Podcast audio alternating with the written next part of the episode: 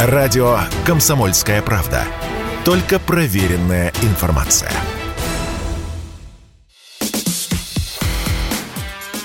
Диалоги на Радио КП.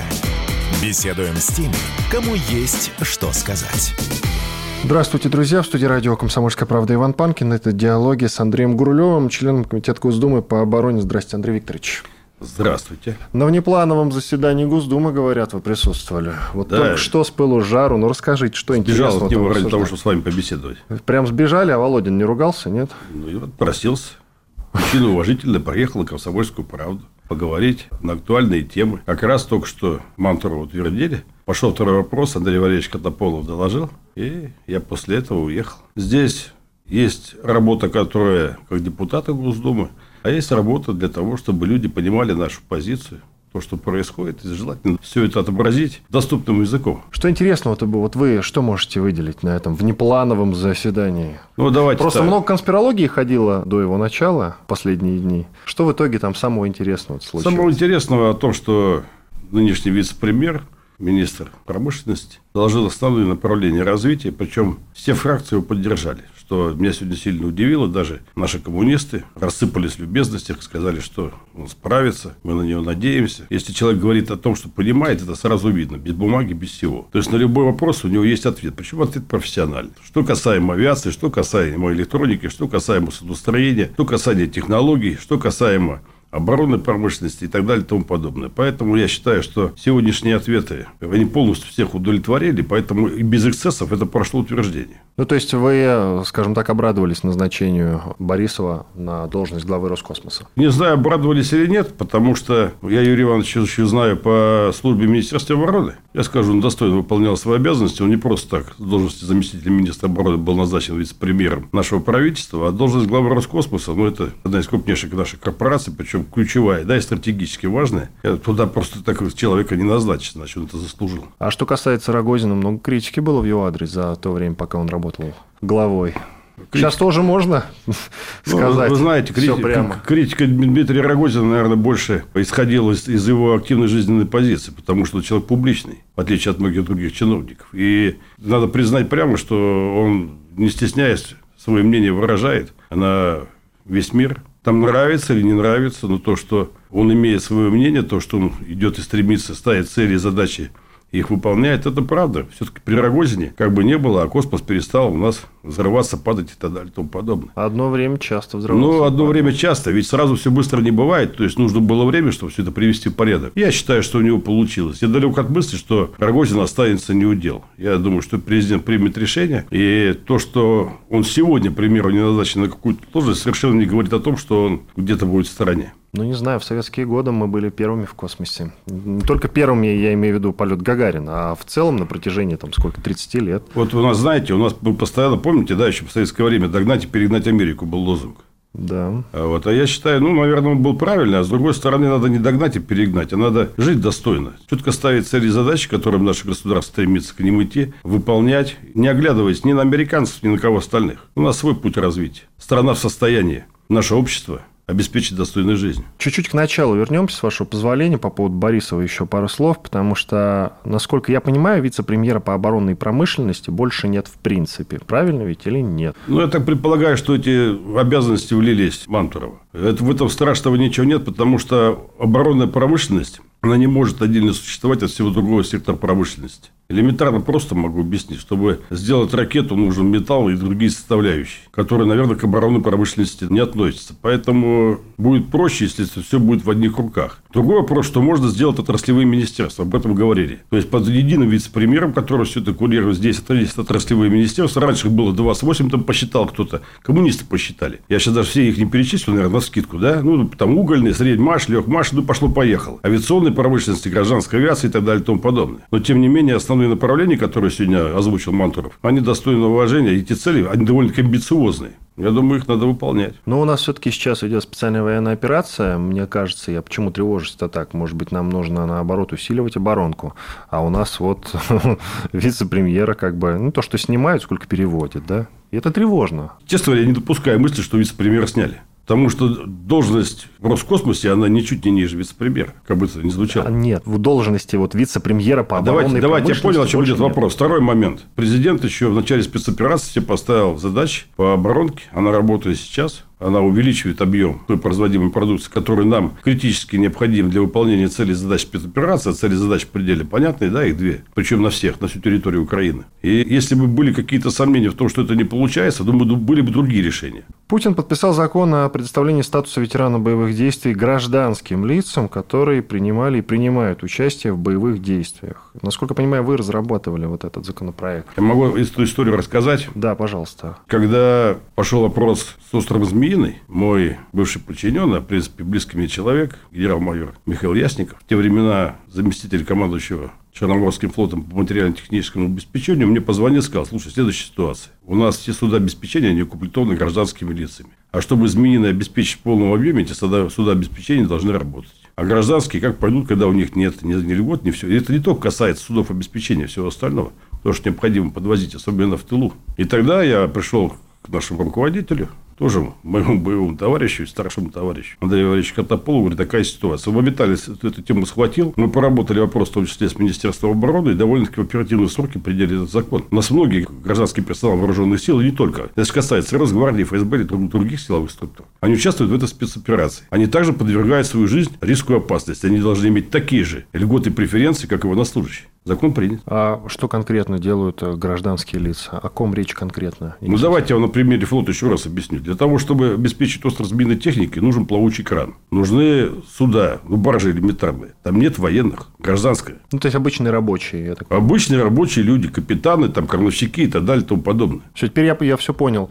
И такой момент уточняющий. Э, по гражданским-то лицам понятно. И вообще всячески, я так понимаю, будут поощрять тех людей, которые принимают участие в военной военной спецоперации на Украине, но если смотреть контекст исторический, даже последние 30 лет, у нас вообще-то были боевые действия в Чечне, а у нас э, какие-то похожие хотя бы преференции относительно тех ребят, которые в чеченских компаниях участвовали, есть? Для гражданских или для военных? Не для военных. У нас э, не то, что похожие, я думаю, у нас намного сильнее стало социально защищенных военнослужащих. Так нет, у них статус ветерана боевых действий есть у есть, участников э, есть, войн в Чечне? Есть. У меня есть как участника второй части. Я слышал версию о том, что нет. У кого? Военных? Да. Я перед вами сижу, я участвовал в... Не, ну вы генерал все-таки. Я тогда не был генералом. Ты же не родился генералом, правда? Им надо было стать когда-то. А чтобы стать генералом, сначала бы закончить училище, получить первое офицерское звание. И дальше по служебной лестнице от командира взвода до командира дивизии, когда я получил генерала. Первое свое генеральское звание, это в 2007 году, 7 июня, когда мне было 39 полных лет.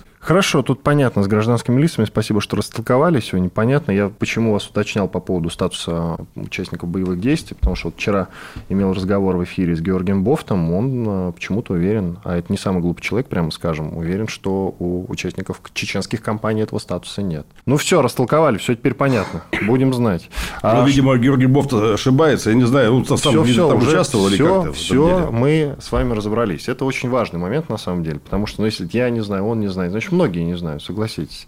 Идем дальше по спецоперации, там очень много всего. Вот э, как вы оцениваете на текущий момент э, э, статус военной спецоперации на Украине? Как успешная. Успешная спецоперация, цели и задачи, которые поставил президент, они выполняются. И когда мне там начинают говорить, там, вот, там так плохо, долго и все остальное, к сожалению, об этом спрашивают не профессионалы, быстро ничего не бывает. Вся быстрота, она приводит только к потере личного состава и, к сожалению, к будущему проигрышу. Есть военная наука всех военачальников, учат там в военных училищах, академиях, причем различных. Высшей академии или такой генеральской академии, в академии генерального штаба. Есть элементарный принцип. Чтобы людей не ложить, надо нанести такое огневое поражение противнику, чтобы он практически не мог сопротивляться. Да, к сожалению, на войне без потерь не бывает. Но эти потери у умного полководца всегда можно свести к минимуму. Причем где-то очень большое количество потерь, оно, откровенно говоря, по глупости бывает. Тем не менее, сегодня наши войска планомерно продвигается, отвоевывая рубеж за рубежом, гробя группировку противника. Давайте мы скажем прямо, что мы сильно не то что потрепали, а уничтожили основные те силы вооруженных э, Украины, которые изначально с нами вступали в конфликт. Да, они сейчас занимаются мобилизацией, да, они пытаются кого-то обучить, да, им сейчас поставляют импортное оружие, да, оно нам приносит где-то неприятности, но мы потихонечку с ними боремся. Сначала им поставили каски, потом поставили джевелины, мы с ними научились работать, потом поставили минометы, минометы, мы с ними научились их уничтожать. Потом поставили три семерки, Цезари, там, польские, чешские гаубицы. И до них добрались. Сейчас Хаммерсы поставили, или Химмерсы, как правильно называется, бог его знает, суть не в Хаммерсы, насколько я могу судить. Ну, да. пускай оно будет так.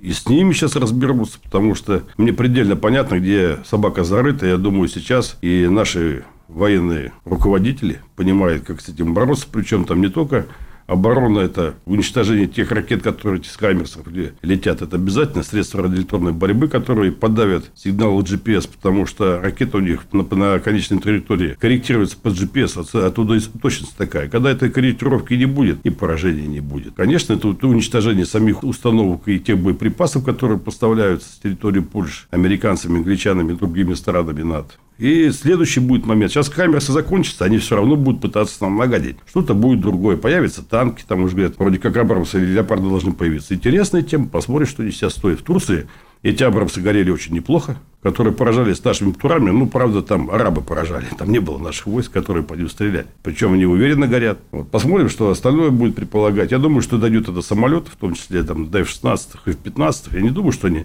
35-й 22 запустят, потому что но это может кончиться трагедией для ВПК Соединенных Штатов Америки, когда осколки F-35 будут догорать на Украине, это будет снято на камеру, это, в принципе, крышка компании Lockheed Martin. У них все заказы закончатся, потому что заплатить такие бешеные деньги за этот самолет, который, в принципе, нашими средствами ПВО довольно хорошо виден и досягаем. Я думаю, они не будут. Делаем паузу. Иван Панкин и Андрей Грулев, член Комитета Госдумы по обороне. Через две минуты продолжим.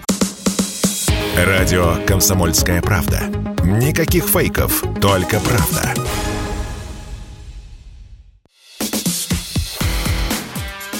Диалоги на Радио КП. Беседуем с теми, кому есть что сказать. Продолжаем. Иван Панкин. Диалоги с Андреем Гурулевым, член Комитета Госдумы по обороне. Андрей Викторович, тут было анонсировано, Зеленским подтверждено вероятное контрнаступление украинской стороны. Как оцениваете перспективы? Бояться, не бояться? Бояться не надо, но недооценивать тоже не стоит. Просто многие-то сказали, что такие вещи не анонсируются, это пиар чистой воды. Но вы знаете, в чем дело. Первое, они могут это дело и санонсировать, потому что ну, не сильно у меня великое мнение по Зеленскому, как по стратегу. Я не хочу там его оскорблять или что-то плохо говорить. Но, тем не менее, вот, есть как есть. Тема следующая буквально. Контрнаступление – дело хорошее. Первое – кем, второе – чем, и третье – как, да? Вот. Кем? Но людей вот мобилизовали.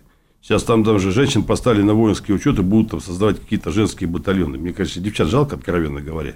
Точно не их это дело с берданкой-то бегать. Второе. Чем? То оружие, которое есть, мы уже на примере Донбасса видим о том, что у них тяжелое вооружение. Мы практически выбили танки, БМП. То, что им поставляют там эти БТР, М113, ну, они, честно говоря, ни на что не влияют. Да, им поставляют гаубицы, им поставляют артиллерийские боеприпасы. Но для контрнаступления надо иметь хотя бы перевес где-то примерно 3 к 1. А в средствах огневого поражения ну, желательно 5 к 1. Ну, хотя бы на участке прорыва. Сейчас средства разведки наши российские, они все-таки в наличии имеются.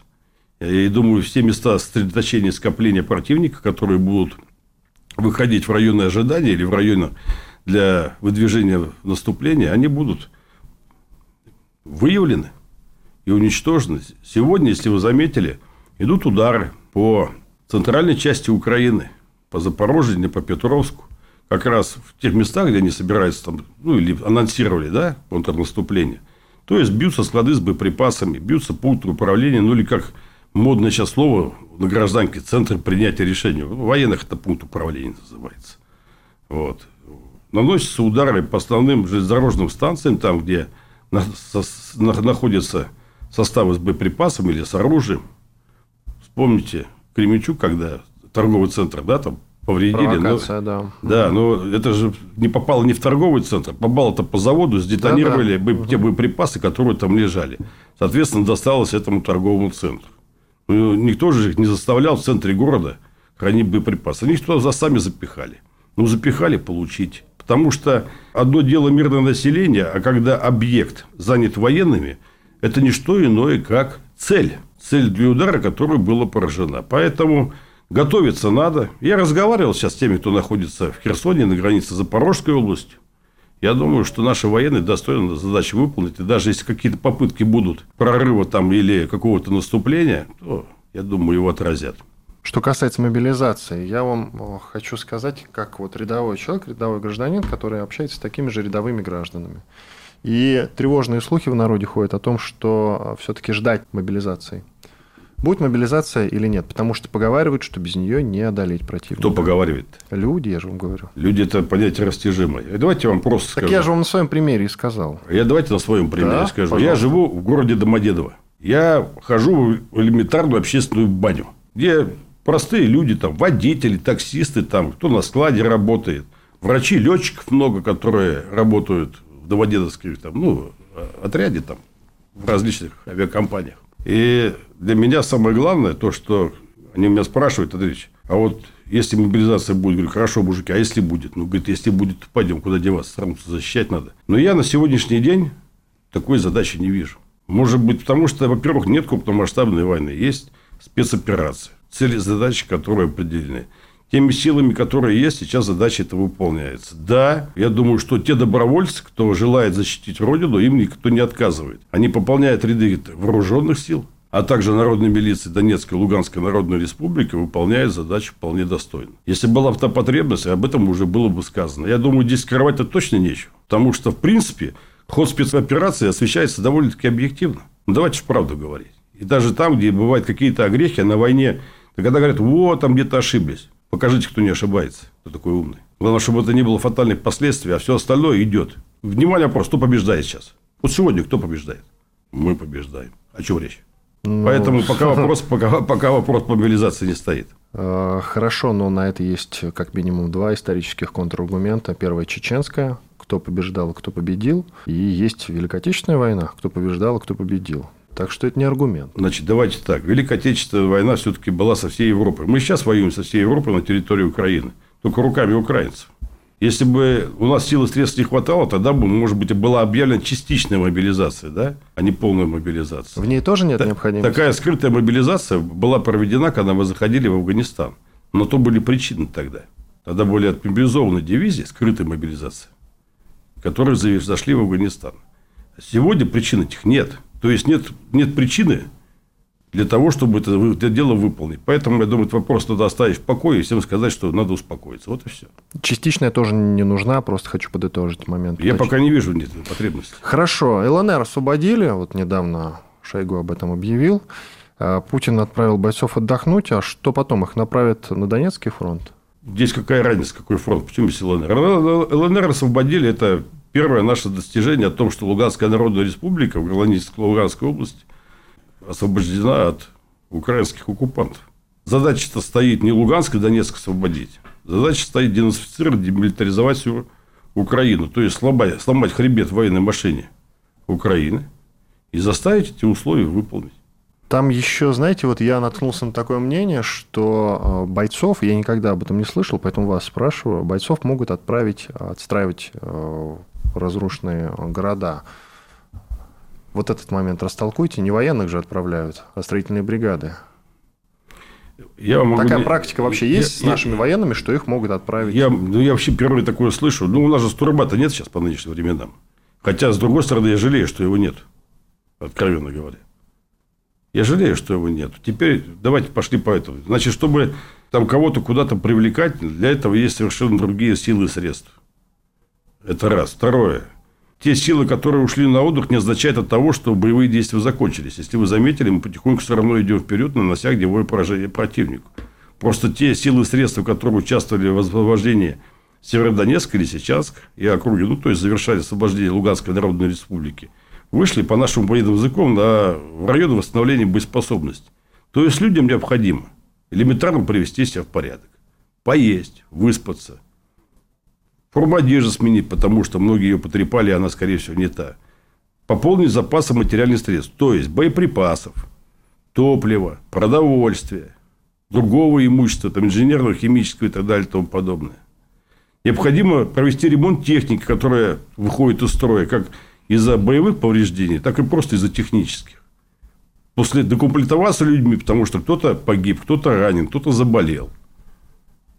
Где-то оружие отремонтировать. На это нужно время.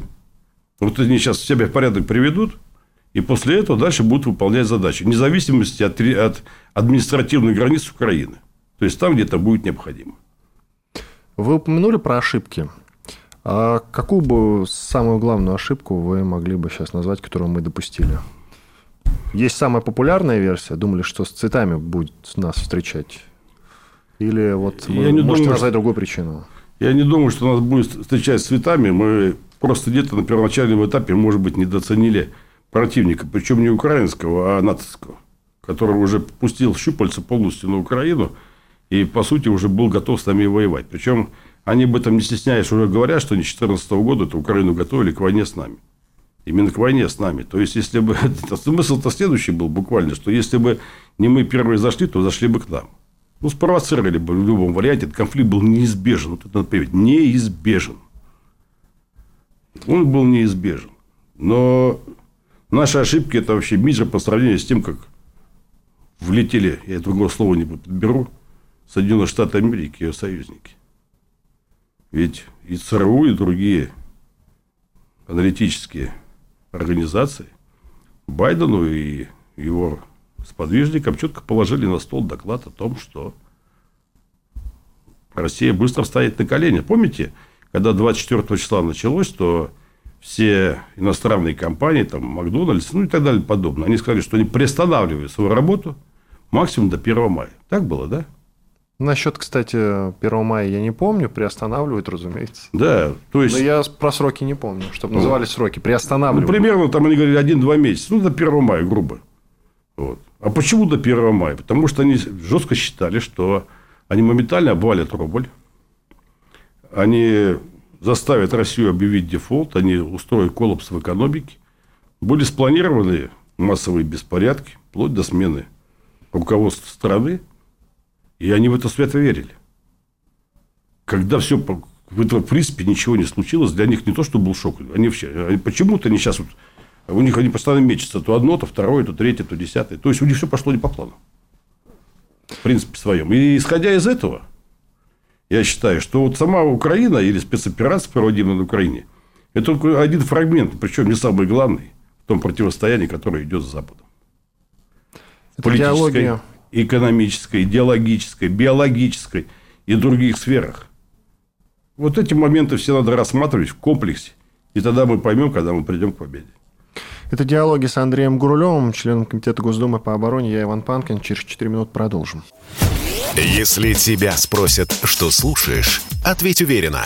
Радио «Комсомольская правда». Ведь Радио КП – это самые оперативные и проверенные новости.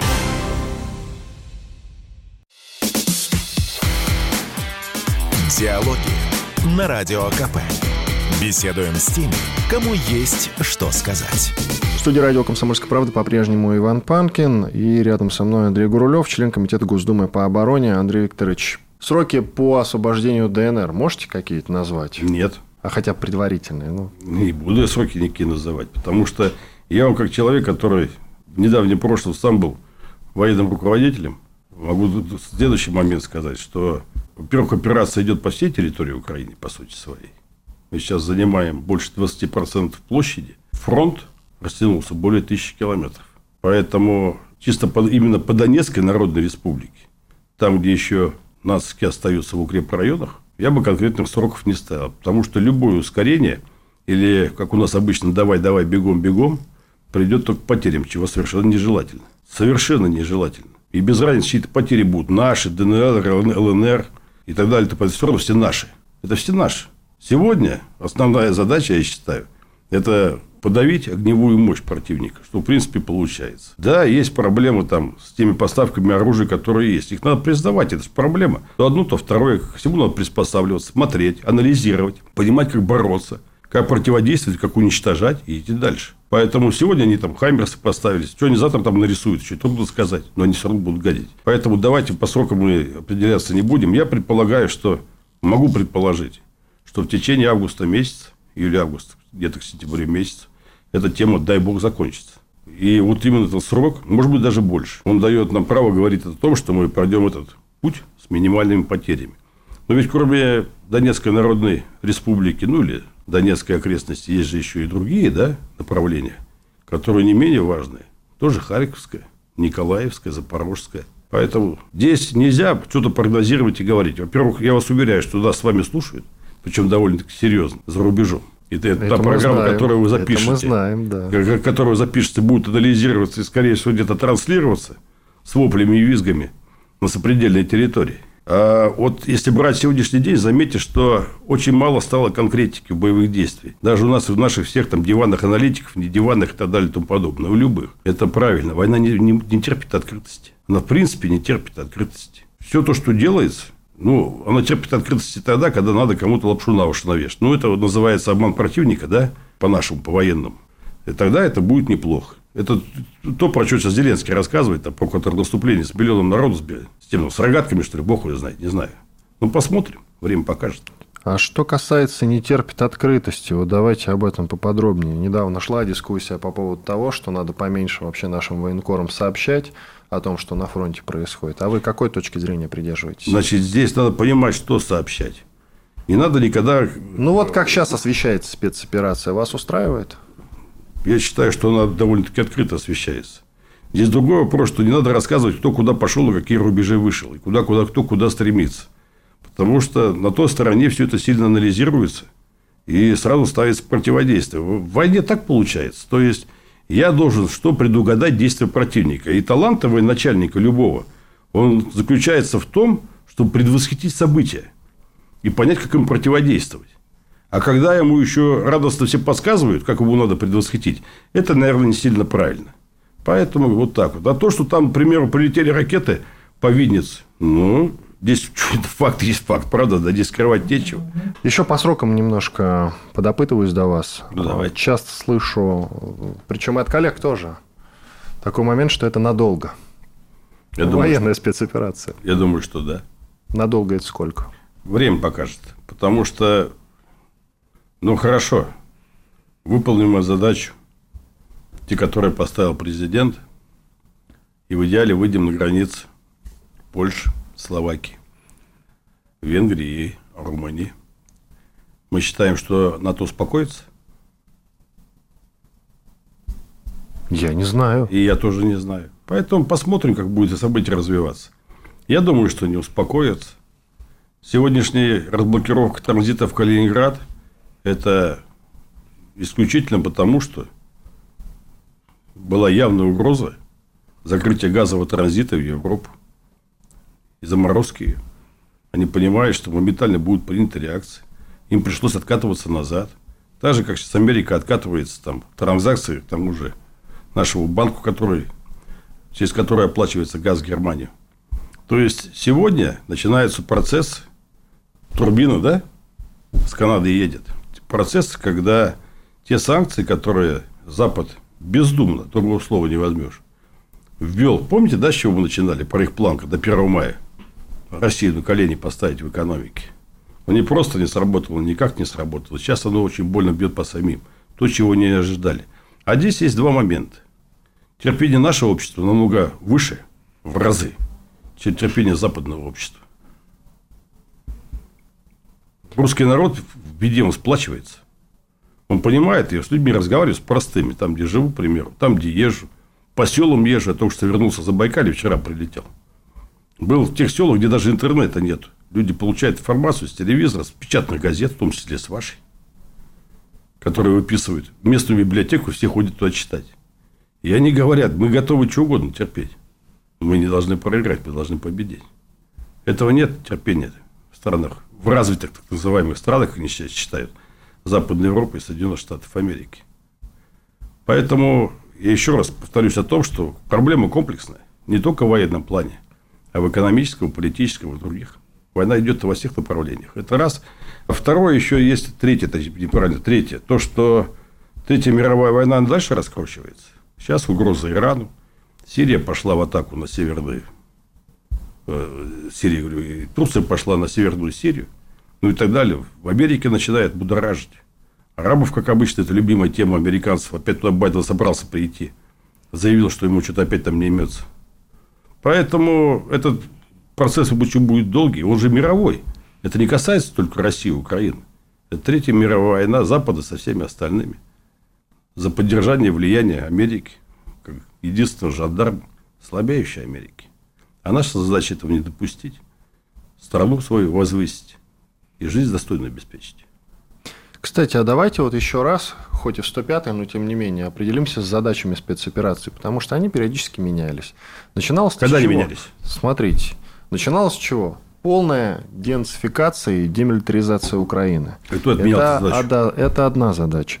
Вторая задача была потом уже освобождение донецких и луганских территорий. И вроде как уже про денацификацию и демилитаризацию никто и не вспоминает.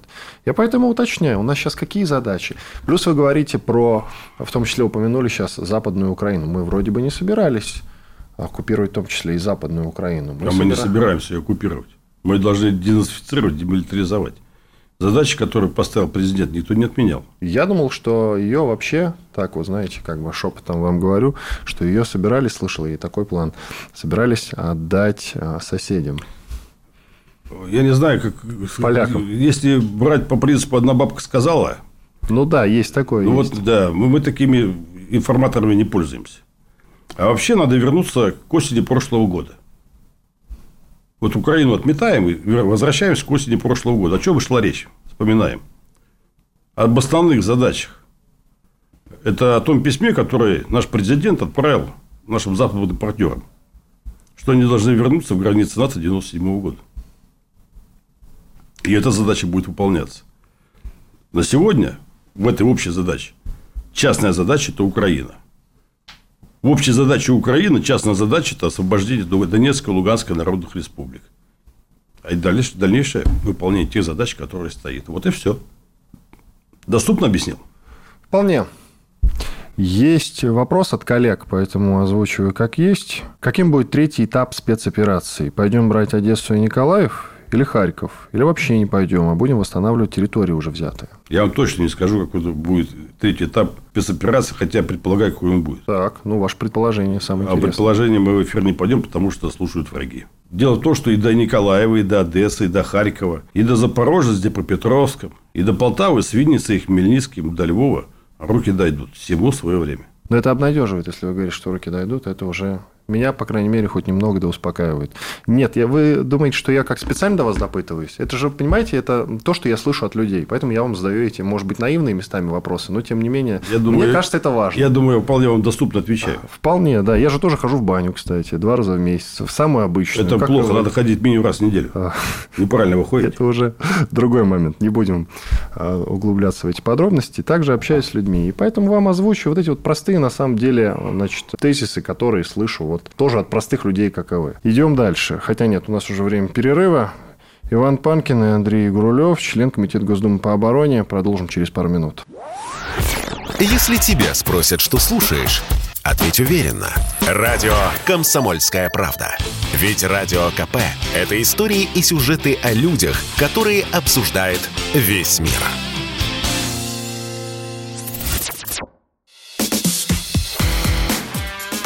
Диалоги на Радио КП.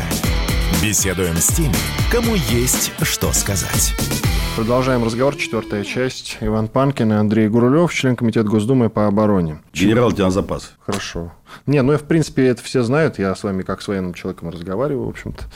Да, кстати, в Комитете по обороне есть невоенные люди? Кто? Много. Есть и врачи, есть общественные деятели. Я считаю, что это, наверное, правильно. Нас военных сколько? Наверное, не больше половины. Фрагмент, вот ваш процитирую, который вы сказали в одной из программ Соловьева, насколько я могу судить. Запад обкатывает войну НАТО с Россией. На первом этапе они думали, что не получилось под Киевом, русские успокоятся. Не успокоились. На втором этапе они ждали, что советскими средствами, которые есть, они нас остановят. Не остановили. Сейчас понимаю, что рано или поздно при тех целях и задачах, которые поставил наш президент по денацификации всей территории Украины, эта группировка окажется на границах Польши, Словакии, Венгрии, Румынии.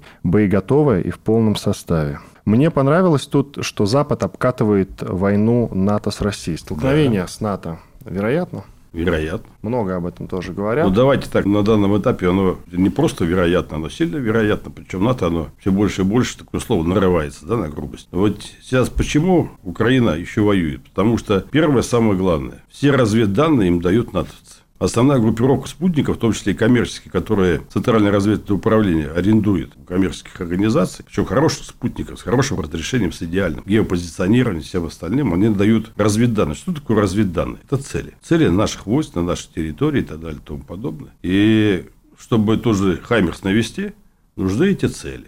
На данном этапе не только ведь там целая система, они работают в светостатических войнах. Если брать эти определения, в режиме реального времени у любого командира на его мониторе отражаются цели, которые поставляются спутниками, самолетами разведки, стратегическими беспилотниками, оперативными беспилотниками, тактическими беспилотниками, агентурой, войсковой разведкой, спецназом и так далее и тому подобное. Вот в этом вопросе где-то, может быть, и нам надо поучиться и догонять. То есть, вся натовская система работает на обеспечение украинской армии. Просто та же гаубица три семерки – это груда железа бестолкового, вот без всей этой настройки. Как противодействовать? Я думаю, наши руководители разбираются. Тем более, ну, не в эфире об этом озвучивать. Но то, что к этому крайне серьезно относятся и сейчас работают по этому вопросу, это факт. И это, по сути, натовцы испытывают все свое оружие и свои технологии ведения войн натовские на борьбе Украины и России. А по сути, мы говорим, что НАТО с нами воюет руками украинцев. Это правда. Как может выглядеть казус Белли? Вот в каком случае НАТО пойдет войной против нас? Казус Белли может элементарно. Если, не дай бог, мы берем любого военнослужащего, военнослужащего НАТО в рядах украинской армии, который воюет против нас, я считаю, это даже не казус Белли, это прямой повод нанести удар по территории той страны, которого с военнослужащего отправила воевать с нами. Мы имеем полное право. А что же не наносим? Мы еще военнослужащих не взяли, мы наемников взяли, это разные вещи. Наемники могут быть откуда угодно. Они пришли, воюют, причем там один сегодня там ноги протянул, да? Там что-то начинается какой-то вопль. Да, один из приговоренных, да, скончался. Да. От причем, стресса, сообщается от стресса. Да, причем, причем там все рассказывают, ой-ой-ой, да вообще плевать на него хотелось, сдох сволочь, да и туда тебе и дорога, честно говоря. Можно не даже не, не вспоминать про него. А военнослужащих нет на данном этапе, натовских. Может быть, какие-то советники есть, но мы пока их не взяли. Когда мы их живьем возьмем, будет чистый повод, тогда калибры не только с Черного моря полетят попутного управления, ну и сейчас модное слово центра принятия решения, той страны, которая этих военнослужащих отправила воевать с русскими. Вот и все на этом. И мы будем правы. Никакая пятая статья НАТО никому не поможет. Пускай трубку свернутся, в известное место все запихают, не ломая голову. Очень много угроз слышно от Польши, что они готовы пойти войной против нас. Им, насколько я понимаю, запрещают, но они вообще такие ретивые парни. Слушайте, и давайте... говорят, что они, им НАТО и американцы не указ, и они уже готовы к бою надо все-таки отделить мух отдельно, котлеты отдельно. Те вопли Польши, которые находятся по любому эфире, про то, что им НАТО не указ. Это все Филькина грамота. Польша четко сидит под англосаксами. Ну, более чем. Более чем Германия, Франция и все остальные. Это правда. И без их разрешения никаких воплей, в том числе и в прямом эфире, не было бы. Это все информационная война. Ну, или попытки обмана или запугивания. Довольно-таки прозрачно это видно для профессионала. Поэтому не надо воспринимать. Как только Польша сунется на Украину, ну или еще куда-то, да, а уж тем более воевать с нами, я не думаю, что кто-то будет раздумывать и нести туда удар. В принципе, никто раздумывать не будет. Это будет сделано моментально. И об этом наш президент предупредил. Все знают. А дальше Пускай визжат, собака лает, ветер носит, караван идет. Еще одну страну хочу обсудить, она называется Израиль. Там, я не специалист по Израилю, но, насколько я понимаю, там формируется самое за последние годы антироссийское правительство, русофобское, проще говоря и вполне себе могут пойти на то, чтобы отправлять уже какие-то большие опасные вооружения на Украину. Это моментально повлечет вхождение Ирана в УДКБ, что для израильского правительства, в принципе, смерть. А что мешает прямо сейчас в УДКБ? Я, тоже пока, не знаю, я тоже пока не знаю, что Зачем мешает. Ждать? Что мешает. Но давайте мы вернемся к Ирану. Я все-таки с ними работал вплотную, с иранцами. И с вооруженными силами Ирана, и с корпусом стражи Исламской революции. Ну, и с Хизбаллой, которую они поддерживают были контакты. Поэтому это высокоорганизованное, довольно-таки высокоразвитое государство. И с армией, и с промышленностью, со всем остальным. Четко понимающие свои цели и задачи и пробивающиеся место под в этом мире. Как бы так кто к нему не относился. Для Израиля Иран критический момент. Вхождение в УДКБ – это значит защита России. Это серьезно. Израиль прекрасно понимает, что с Россией, какой бы они там ни были, воевать бесполезно. Поэтому кто там придет к власти, будет видно. Я тоже не великий специалист по Израилю, хотя в тех краях был немножко рядом там смотрел, как они работают. Довольно-таки достойно. Надо их тоже с уважением принимать. Это и... едва ли не самая профессиональная армия, насколько можно судить. Ну, или после Америки. Ну, мне, знаете, чем нравится? Там, где они могут не воевать, они не воюют. Они просто покупают и все на это. То есть, ну, элементарный примерно. Вот пришло там систему вооружения в порт соседней страны, которая не очень дружественна. Они там купили всех подряд с потрохами, те повесили радиомаяки на эти вооружения и повезли по дороге. В это время с израильской территории взлетел самолет, не выходя за пределы Израиля, выпустил ракеты, которые на эти маяки прилетели, прилетели это оружие уничтожили. Вот и все. Причем без жертв, без всего остального. В этом вопросе они красавчики. Но это не значит, что они там могут диктовать там условия. Скорее всего, мы ему будем диктовать условия. А им совершенно невыгодно с нами портить отношения. Вы не забывайте, что там еще громадная русскоязычная диаспора, которая тоже влияет на политику этой страны. И там далеко, далеко не все поддерживают Украину, тем более нацистскую. Холокост никто не отменял. У всех евреев оно в памяти.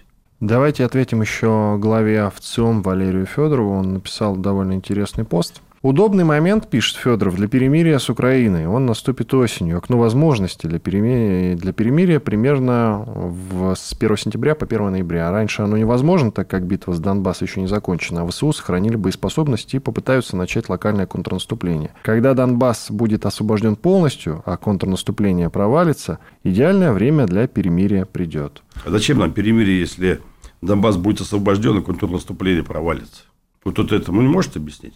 И я тоже понять не могу. Ну, это все-таки большой для, человек, глава для, Всероссийского ну, центра изучения общественного мнения. Ну, я же не лезу в ВЦИОМ, в их социологию, к примеру. Да, я говорю, как человек, не так давно снявший погоны. Зачем нам перемирие, когда, в принципе, к этому времени, по словам данного человека, группировки будут разгромлены. Правильно, да, получается? И оборонительные, и наступательные. То есть, для того, чтобы они восстановили эти группировки, дальше нам принесли беды, ну, логику поймите само. То есть, он говорит о том, что к осени разгромит Донецкую группировку, разгромит контрнаступательную группировку, которую они будут пытаться что-то атаковать. И, по сути, они останутся без сил. Дальше надо идти вперед, да, по идее. Нет, надо объявить перемирие. И после этого ждать, пока они, им Запад поставит оружие, нагодит людей, все обучит, и чтобы опять там появились вооруженные силы, с которыми будем воевать, чтобы гибли наши люди. Это же глупость. Каким вы видите вот это падение Украины, капитуляцию, как вы можете... Так, есть капитуляцию. Ну, как Здесь... она будет выглядеть? А как вы хотите, чтобы она выглядела? Нет, нет, секундочку. Вот смотрите, у нас есть э, только опыт с фашистской Германией. Там была подписана официальная капитуляция в присутствии нескольких сторон. Тут получается так же, как это будет выглядеть? Примерно а кто эти будет, стороны тогда, скажем? Примерно будет так же. Уже принят, предельно понятно, что шанс Зеленский свой упустил. Он уже не останется, потому что он, по сути, сам военный преступник, отдавший преступный приказ по уничтожению своего же мирного населения. Вы хотите, чтобы мы с ним разговаривали? Я тоже этого не вижу. А тема перемирия переговоров, по крайней мере, она ведь с повестки не снята. Переговоры и перемирие – это разные вещи. А, хорошо, переговоры они для чего? Для того, чтобы Украина выполнила задачи по денацификации и демилитаризации. То есть, вооруженную силы Украины должны полностью сложить оружие. Правильно? Что такое демилитаризация? У меня есть только один вот пример, который могу привести. Это Япония. Вот Америка ее э, денацифицировала, так денацифицировала. Посмотрите, как послушно себя ведет. Но для Просто... этого понадобились ядерные удары. Если понадобится, мы их нанесем. А что проблема-то? Когда про ядерный удар начинается вопли, а там ядерная вода, все остальное. Первое, самое главное. Ядерное оружие – это достояние всего народа. Это наш российский, советский народ, невзирая на все послевоенные сложности, в голоде, нищете, создал то оружие, которое позволяет этой стране жить, существовать, развиваться. Если в рамках безопасности ее необходимое применение должно быть применено. Этого не надо сняться и бояться. Причем оперативного тактического ядерного оружия у нас на порядок больше, чем у всех остальных. Когда начинается говорить, многие же не представляют, что это такое. Я вам могу элементарный пример привести. 152 снаряд – это 0,008, ну, 8 сотых килотонны, да? То есть, это поражение 4 на 4 километра со сплошным поражением в радиусе полтора километра. И с минимальными последствиями. При необходимости он будет применен. В этом нет сомнений. Россия все равно победит, чего бы это ни стоило. И причем вы правильно говорите, после двух ядерных ударов по Японии, японцы очень сильно любят американцев. Вот и все. То есть, уже выводы параллели можно провести? Поэтому не надо этого бояться. Единственный момент, он завершающий в нашем разговоре. Зачем говорить именно о ядерном оружии? Вот давайте так, на исторических примерах опять.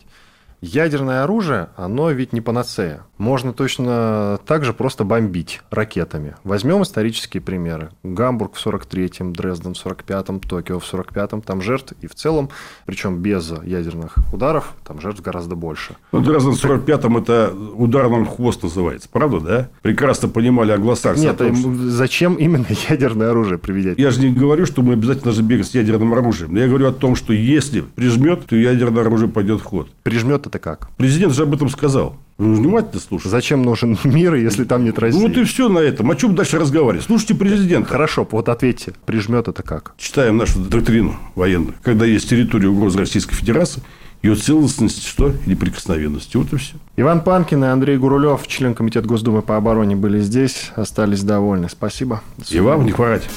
Диалоги на Радио КП. Беседуем с теми, кому есть что сказать.